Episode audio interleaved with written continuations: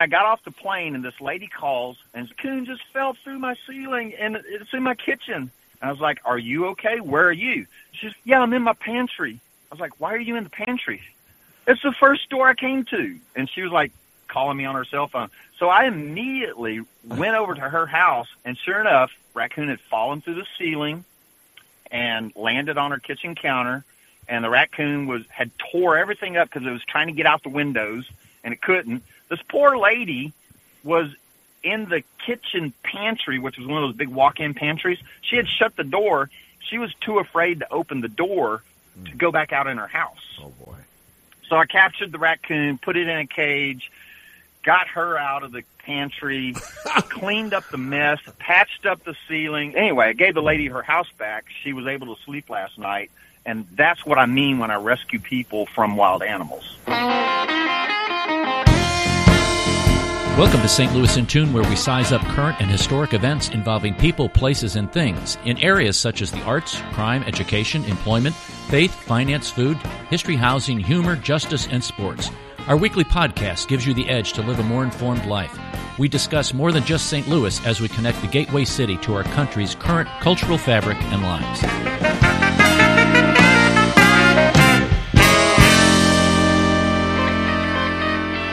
We've got a very interesting guest. He likes to rescue animals such as bats, squirrels, skunks, and hawks with his bare hands. Oh my. He's assisted and supported wounded birds of prey that have been severely injured in a human versus kind of a wildlife conflict. He has been raised in the swamps of Louisiana, or for those of you who want to pronounce it, Louisiana. I'd say he survived the swamps yeah, of Louisiana. and he called the Catahoula Swamp his playgrounds. Oh, my. And he's loved animals for his whole life, and has actually done some acting in the entertainment industry.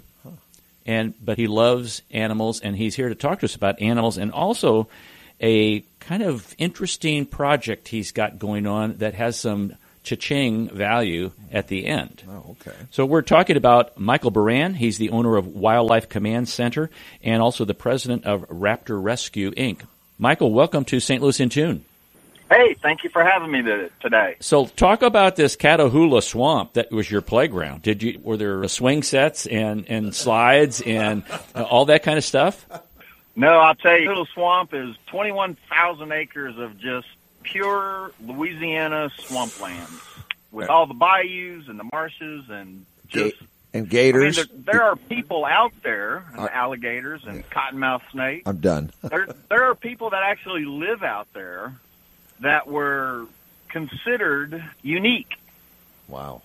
Unique how? Because they lived out there or That would be, make them unique. Yeah, some things they didn't come to town much often, didn't speak the best English.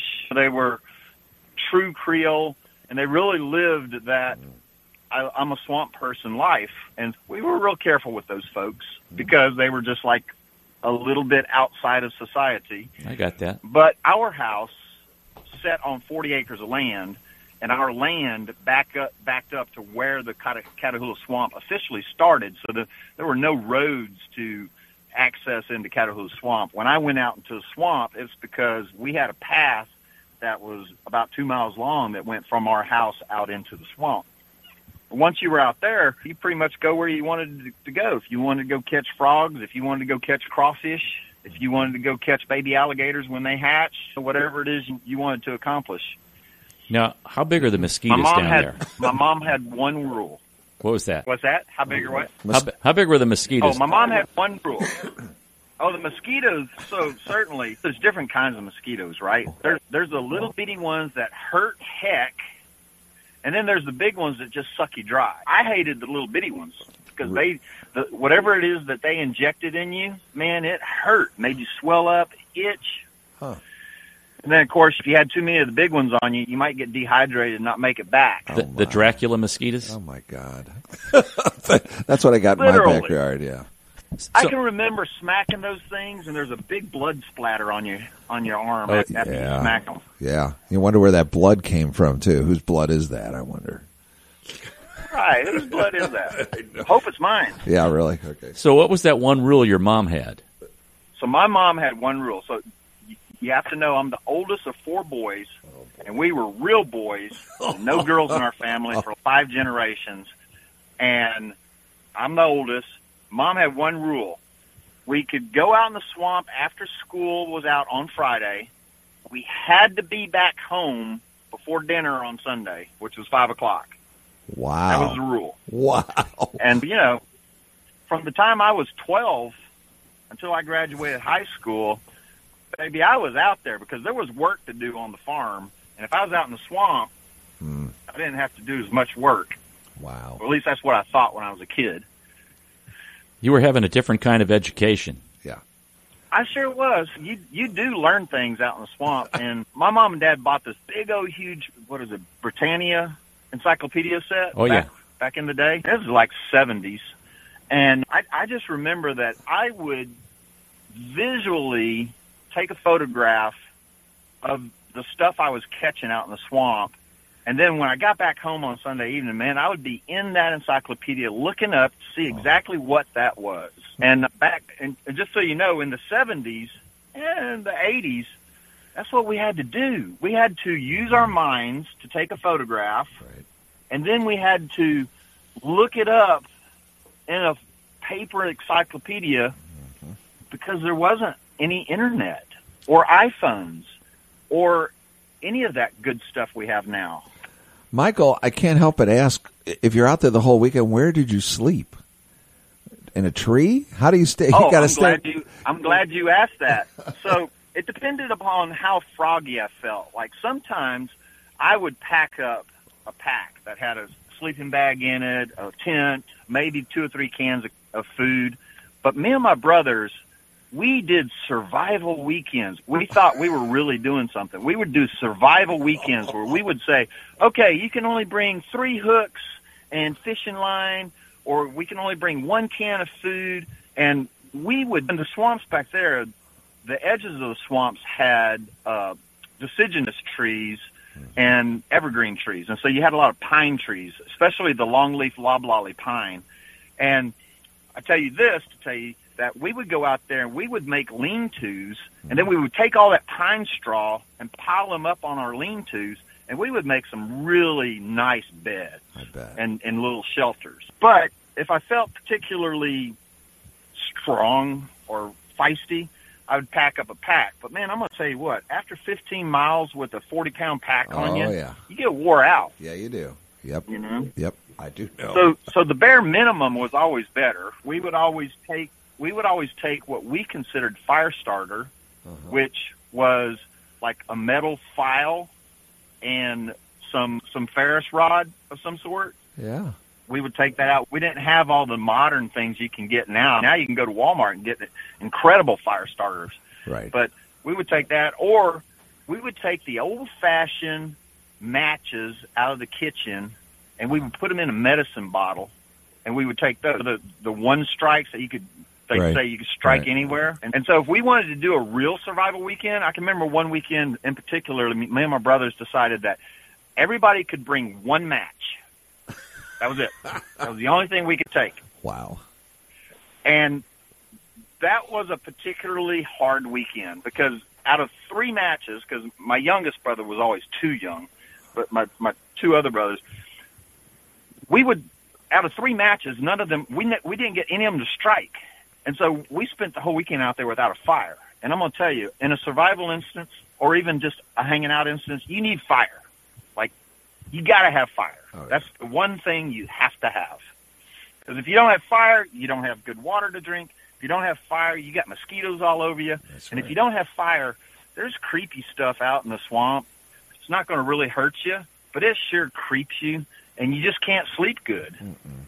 Man, and if Yeah. it creeps somebody who Yeah. has been in the swamp, man, you got the hair on the back of my neck standing up.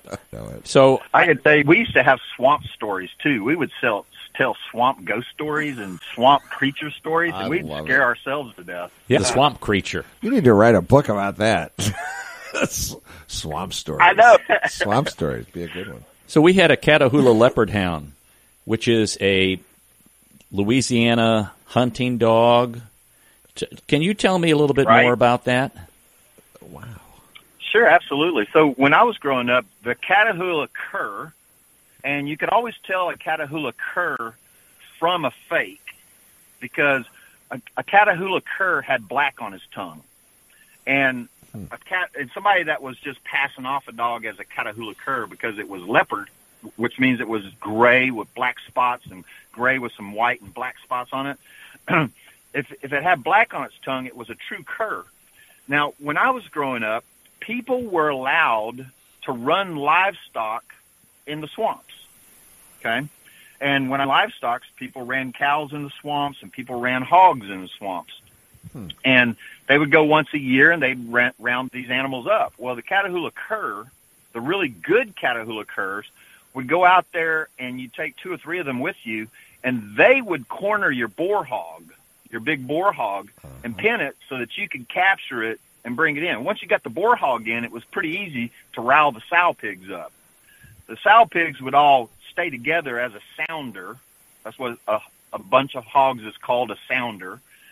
It, but the boar hog would always go off somewhere. Really good Catahoula cur dogs could pin the, the boar hog, hold it down until you could get over there and tie its feet up and then pack him out. Wow. Gives new meaning to the term Founders so Day. sounder with an S. Oh. Oh. oh. Sounder. Sounder. Sounder. Okay. Yeah. Okay. Yeah. All right. Excuse me, Founders Day, that's, people. That's that little, that little bit of accent that's left on me between the mm. F's and the S's. No, no worries. No worries. Yeah. So, how'd you get into? Well, I can see now a natural progression into being like a snake wrangler and an animal trainer, and with Wildlife Command and, and Raptor Rescue.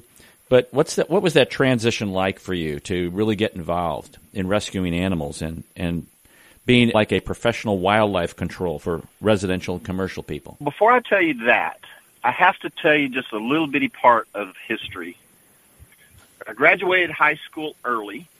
I was 17 when I graduated, and I immediately went into the Navy, volunteered for submarine duty, and volunteered for nuclear weapons. Oh, my brave I, soul! I did time on submarines, and I was a, a nuclear weapons specialist for the third stage IMU, and when I got out of the Navy, I climbed the corporate ladder of the Marriott Corporation. Hmm. And so I learned business through the Marriott. And and then I got a gig as a vice president of a construction company, which was very beneficial. They went bankrupt. Then I told my wife, I'm going to do something that I want to do, and I'm going to trap animals. So you can imagine me going from a six-figure income vice president of a construction company to trapping animals. she was not exactly thrilled. I bet. at all. However, because of my business sense and, and the learning how to run a business, not only through the Marriott Corporation, which I'm very grateful for the training they gave me, but running the running a business for a vice president of a construction company, I learned construction and how a small business is run. And so that I think is the core foundation of what's made Wildlife Command Center so wildly successful. No pun intended there on wildly successful. no, not at all. so what happens to well, you guys on a so, daily basis? Yeah. I'm sorry? What what do you guys do on a daily basis? Run us through what's a normal day and it could be different at different times of the year, like from summertime to wintertime, yeah. fall because I know different animals do different things at different times of the year? Every day we rescue people from wild animals. Okay. I'll give you an example for uh, today. Start with today. So uh-huh. today, as soon as I'm done with this call, we are going to pull out a huge honeycomb, honeybee hive out of the center of this lady's living room.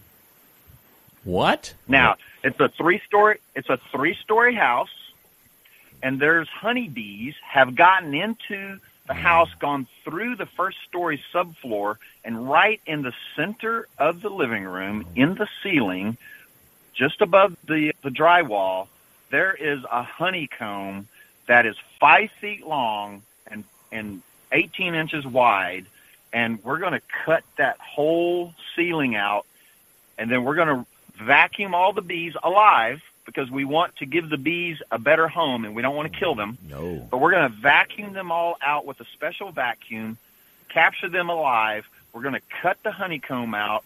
We're going to we're actually going to use some of that honey, but Yep. most of the honeycomb we're going to we're going to give it to the bees to utilize to build a new home somewhere else that's not inside somebody else's home. And we're going to give the customer her house back. Wow.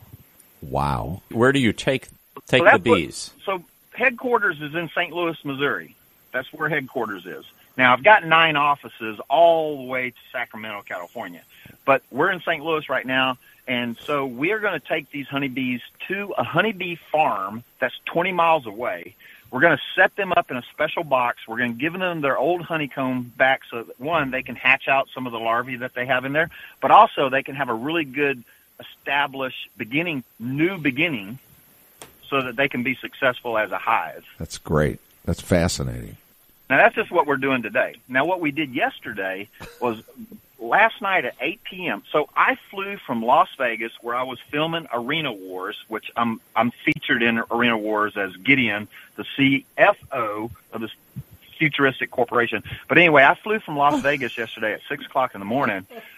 I got to St. Louis at at 4 p.m. because I had to go to Atlanta, then I had to go to Nashville, then I got to St. Louis. And then I got off the plane, and this lady calls, and coon just fell through my ceiling, and it's in my kitchen. And I was like, "Are you okay? Where are you?" She's, "Yeah, I'm in my pantry." I was like, "Why are you in the pantry?" It's the first store I came to, and she was like calling me on her cell phone. So I immediately went over to her house, and sure enough, raccoon had fallen through the ceiling and landed on her kitchen counter.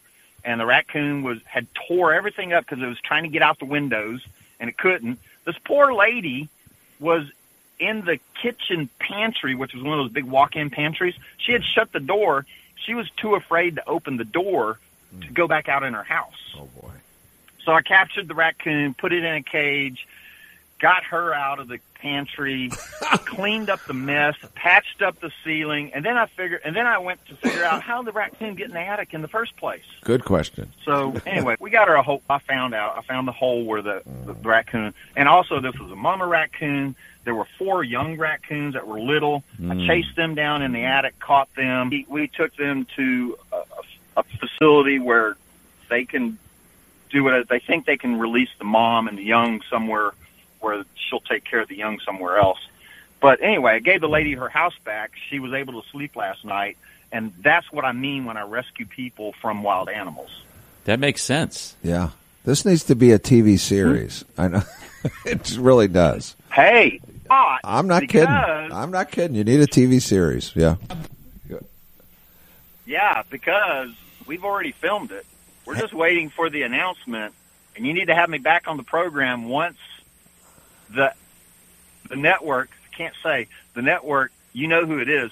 The network releases it and, and announces the, the the show. Then you need to have me back on on the radio so we can talk about it. We'll do that. We can't wait till Animal Planet picks it up. I'm just shooting in the dark here.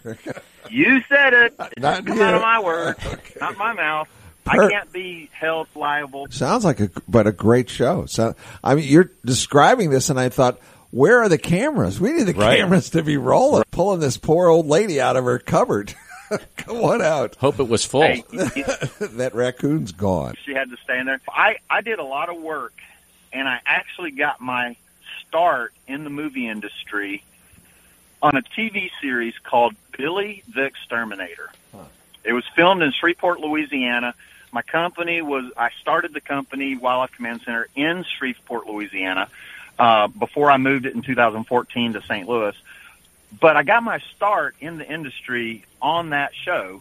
And if you go to my IMDb page under imdb.me forward slash Michael Baran, you can see all the different TV shows that I've done, the movies I've done, the films I'm involved in, and all the films that are coming up that I've been involved in, either an animal trainer or an actual actor, which I act like I'm an actor. But Billy the Exterminator was like this show, except for Billy was just kooky, crazy, off the wall. People just loved him because he was so eccentric and out of this world. What's been the most challenging animal rescue, or I should say human rescue, that you've ever done as it relates to animals? Oh, as it relates to animals. So definitely huge colonies of bats that hmm. we've had to pull out. Like we had a church that had over twenty thousand big brown bats in it. Were they in the belfry? I couldn't resist. Were they in the belfry? I knew he was going to say that. I There knew it. were some in the belfry. the, the church had bats in their belfry. But yeah, sometimes it's the structure, sometimes it's the animals. But we had to get all these bats out in such a manner that one, we didn't harm the bats, and two, that the bats went out the proper way and didn't go inside the church. Every building has a living space, Mhm. and then it has an attic space, and then it has an equipment space. And the bats live in the attic space or the void, typically, and we don't want them in with the congregation, of course. No. And so the, the biggest challenge sometimes is not only the animal, but the quantity of animals that you're dealing with and the quality of the structure. And so with the structure is, you know, dilapidated and the quantity of the animals you're dealing with is great, then yeah, you have big challenges. And I like brown bats are uh, they're really endangered. I believe, if I'm not mistaken. There Michael, what do you think? What was the species? is it the brown bat. Is it? I think it's a brown. Yeah, well, Is that yeah, what? big brown bat. So there's two. There's little brown bats, which are highly endangered now, That's and it. then there's big brown bats, which are like almost three times the size, and they're protected but not endangered. Okay. Yeah, I think it was the little brown bat. I can't. And uh, Arnold was talking at the beginning of the show that you catch them in your hands or something. I'd be bats. Can, Well, so here's the whole story behind Bare Okay. Hands Baran quickly. is we have a lot of tools and in our industry, which is nuisance wildlife control, nuisance wildlife control operators have a lot of tools at their disposal. Now, some of these, most of these tools are made, made from aluminum and metal and you can use them and you should. However, I feel like I am gentler to the animal when I use my bare hands because one, I know where to grab them, how to grab them, but two, I can apply just the right amount of pressure to control them without putting too much pressure on them to hurt them. And an example would be snakes. We have aluminum snake tongs that are four feet long, and you can pick up a snake with these snake tongs.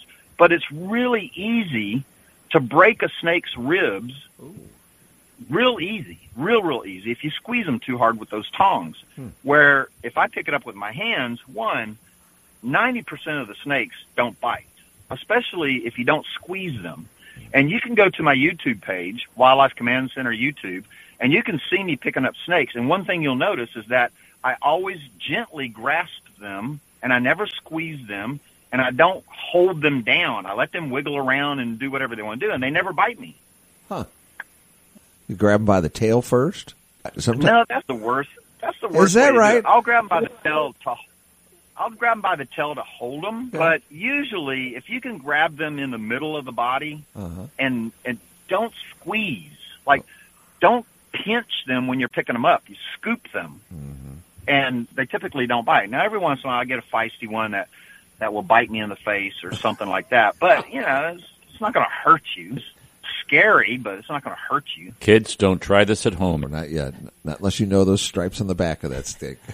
or, or the shape of the head. Uh, Right. uh, Shape of the head. Right. Now, no, no one except Bare Hands Baran should ever handle an animal barehanded. I'm with you on that one. I agree. That's that's my official disclaimer. That's why you should call Wildlife Command Center. Exactly at 314-399-8272. We will handle the situation for you. Eight two seven two. Now, Michael, talk about these Cash Quest. I know you're a really big fan of uh, and player of Pokemon Go. So, what was the origin of this, and explain this whole ten thousand dollar grand prize? Ten thousand dollars cash. Lot I of have money. to say that because ten thousand dollars. It took me a long time to save up ten thousand dollars that I could do this with. You know. Wow. Um, but here, here's how it starts. So I do love Pokemon Go. When Pokemon Go came out in 2016, I started my company in 2010, six years before Pokemon Go. At the time, my catchphrase for the company is we can catch it. And then when Pokemon Go came out and their catchphrase was, gotta catch them all, I was like, we gotta play that. And so in 2016, when that came out, me and all my technicians, man, we were playing Pokemon Go like crazy. Then it died off a little bit. And then two years ago, we all picked it back up because it made some improvements in the game or whatever. But we love Pokemon Go because it gets you out in nature. It gets you out doing stuff. It gets you out moving around. And there's this virtual world where you can catch stuff. Mm-hmm. Wow. These little creatures. But I got really big into it to the point that all my technicians, everybody that works for me is required to play. Everybody's got to be on Team Instinct because animal instinct, Team Instinct. and we have a Poke Gym right in our office in the headquarters that says Wildlife Command Center, and we give out gifts, and it's got a link to my YouTube channel, Wildlife Command Center YouTube, hmm. and we're all in. We're all invested, and it has been the greatest marketing technique that I use because we're out playing. People talk to us. They see our shirts that say we can catch it. They go, "Hey, got to catch them!" Like that's a common thing every day. And so it's been a great ploy. While I'm out playing, I travel from city to city filming movies. And while I'm in a particular city, I'll go to the Pokemon Park or whatever park. I love Fenton City Park. I love Sculpture Park here in St. Louis. Uh-huh. When I'm in Las Vegas, I love Sunset Park. Those are great places to play Pokemon. I noticed all these kids out and everybody having a good time, families out.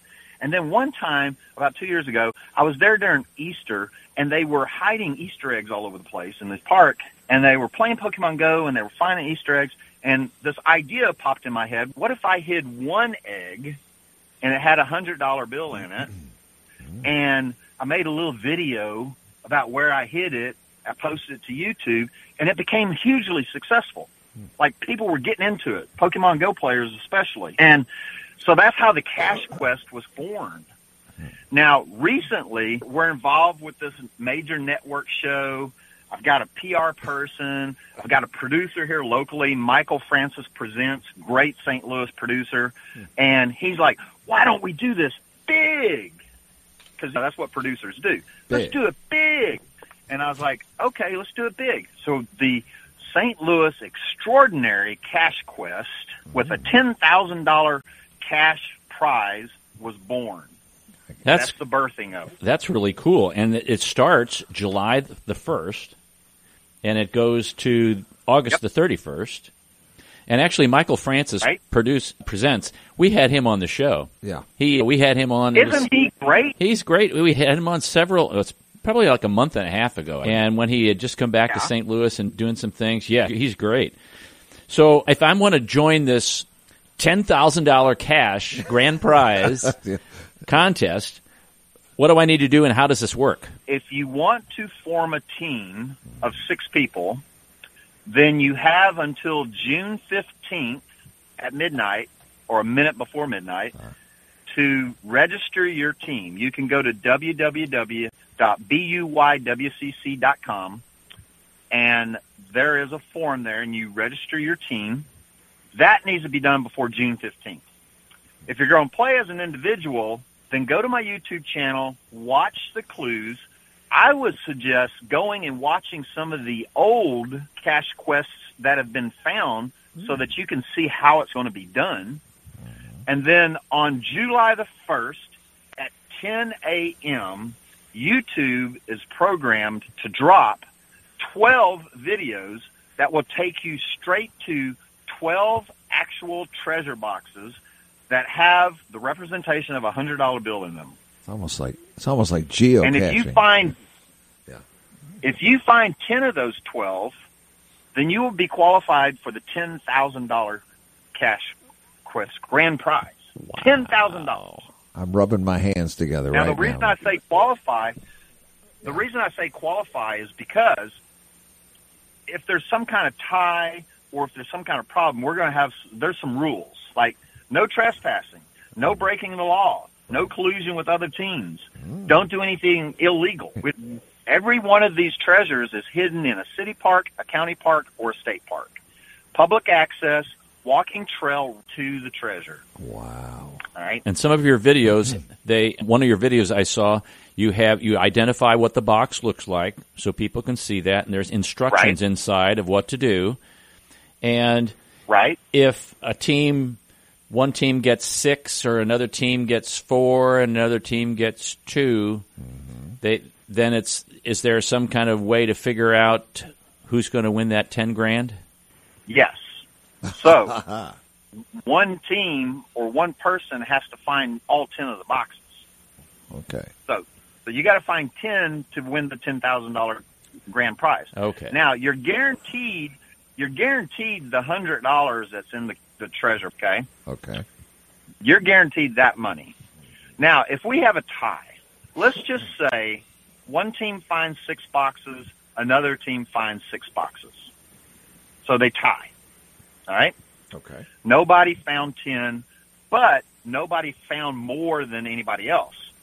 Mm. But whichever team finds the most boxes will qualify for a consolation prize. And it's a pretty good one. And the consolation prize is this.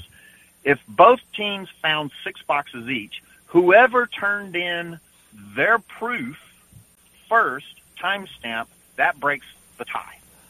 So if oh. Team X sent in their first picture at 10 o'clock on July the 1st, and Team 2 didn't send one in until two days later, then Team 1's going to win the tie. Gotcha. Or however the tie might happen, that's going to be the tiebreaker. Whoever's pitcher came in first for the very first one. Hmm. All right? Wow.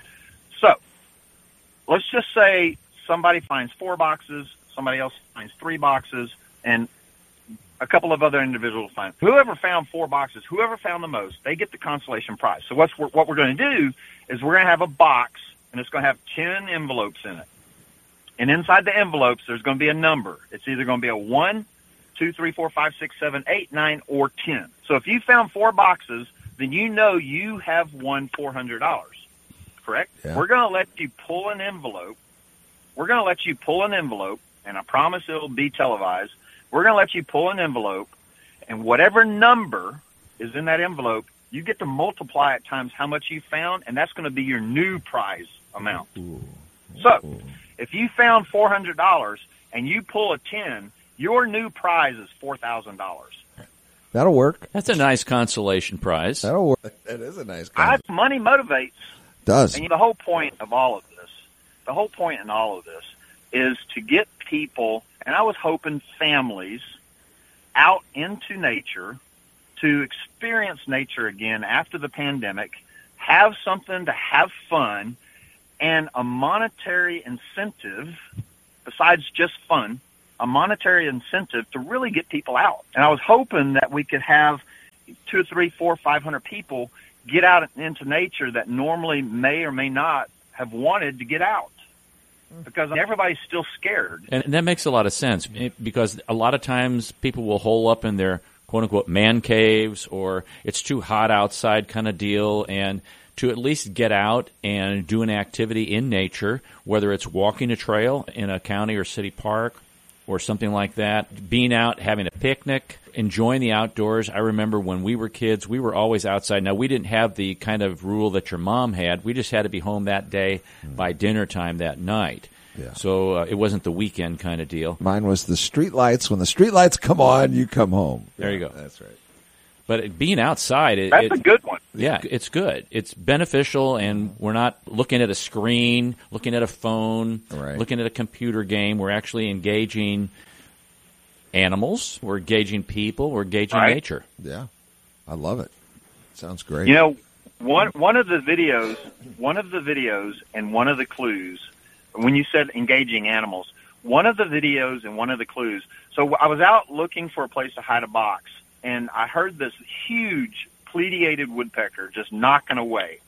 And so I was like, I'm going to find it because that's how I am. Because one, it's a big woodpecker. It's the biggest one we have in Missouri. It's the biggest one we have in the United States. And two, they're not real, real common. Like they're not rare, but they're just not real common. And I was like, I'm gonna go find that booger real quick. And so I'm looking around, and I was standing on the trail, and the sun was shining on this tree, and it was a big old bark trunk of a tree way up high, and he had pecked a perfectly round hole up there. And I looked around and I saw the perfect hiding spot. So that woodpecker hole is in one of the clues, and it will clue you in that you're really close to where the treasure is hidden. Huh. It's like getting warm, getting warmer. Yeah. You're hot now. Wow. You hear that woodpecker. You see that it's hole. warm. Yeah. If you see the hole, you'll know you're really hot. But it was such a it was such a epiphany. I was like, I gotta find a place here. Hmm. So so it worked out pretty good. So the clues, the video clues, I literally took a GoPro camera from where I hid the the treasure box and walked all the way back to a very distinct marker of exactly which park I was at, and I stopped the video. Wow. And I have manipulated those videos in such a way that it's quite clever when you're going in there and trying to figure out, well, where am I? Well, what park is this? Hmm. And so here's some things about the video clues. Don't fo- fast forward because you're going to miss the blip. And if you can stop the video right on the blip, you might get warm. And make sure you look at all the clues because a treasure map is pretty one dimensional. A piece of paper, markings on it. But when you're doing video clues, it's very inclusive. It's 360 and also YouTube. I've hidden some of the clues in the YouTube on the YouTube itself. Wow. Because you know there's a description right. and so some of the clue, some of the clues are hidden there, and there, there's just a lot of place that I can sneak little clues in that you'll need to be able to decipher the code. And also, I changed the code up. There's 12 videos, and so four of them I used one coding process. Four of them I used another coding process, and then four of them I used a different. And so there's actually four super easy videos. There's four intermediate videos, and then there's four videos that I think are going to be a challenge. And how long are these videos with the clues? Anywhere from four to five minutes to one of them's 18 minutes. Okay. All right, not Because bad. one of them's way out into, I had to climb a park that's got a really tall hill in it and lots of rock steps and stuff.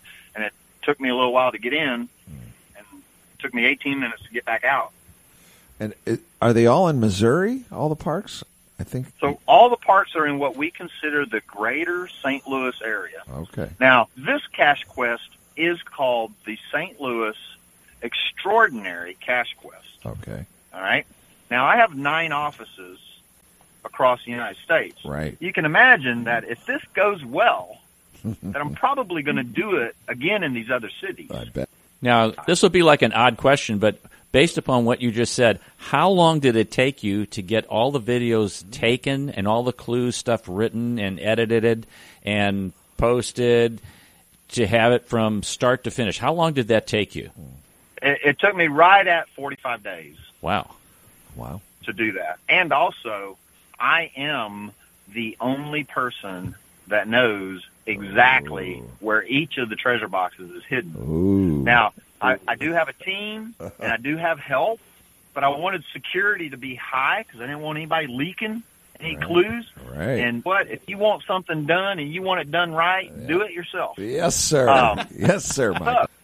Marla helps me with all the PR work. Michael helps me with all the promotion. My wife and my team, they help me keep things running and they help me with all of the raptor rescue. And but I'm the only one that knows exactly where all 12 of the the treasures. So that means I had to edit the videos, which means I had to learn it how I had to learn how to edit video. And yeah, there's a lot to it. It's a know, process. Sometimes necessity is the motherhood of invention. That's correct. know? That's correct. We've been talking to Michael Baran. He is the owner of Wildlife Command Center, president of Raptor Rescue, and he's got a huge cash quest, $10,000 cash quest coming up that starts July 1st. But folks, you need to sign up if you're doing a group by June the 15th. If you're doing individuals, you can do this by your own, but the registration is buyWCC.com forward slash contest, buyWCC.com forward slash contest. Michael, thanks for coming on St. Louis in Tune. We greatly appreciate it. Hey, I appreciate you guys. Y'all have been great hosts. Y'all kept me on track. I love this program.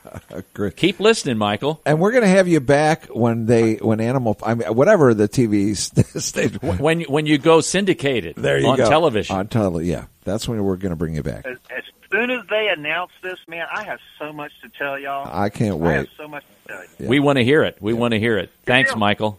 All right, Michael. Have a great weekend. Thank you. Y'all have a great day. Mm-hmm. Bye bye.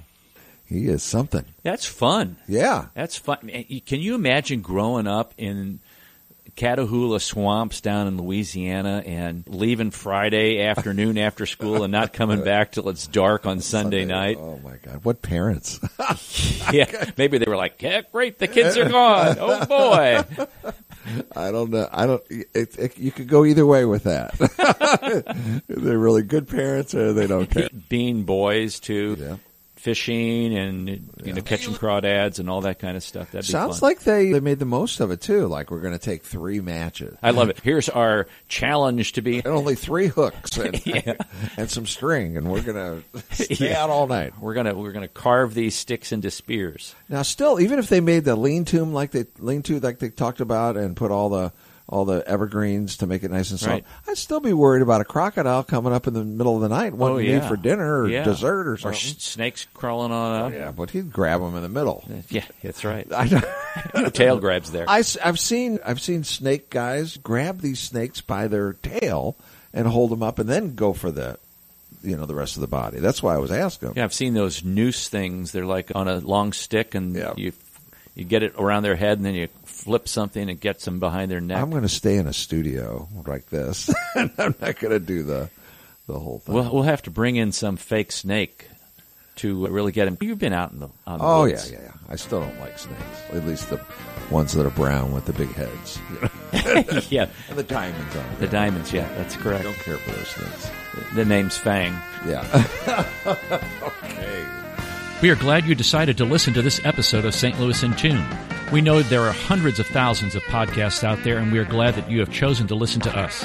St. Louis in Tune is produced in cooperation with KWRH 929 FM and Motif Media Group. For St. Louis in Tune, I'm Arnold Stricker.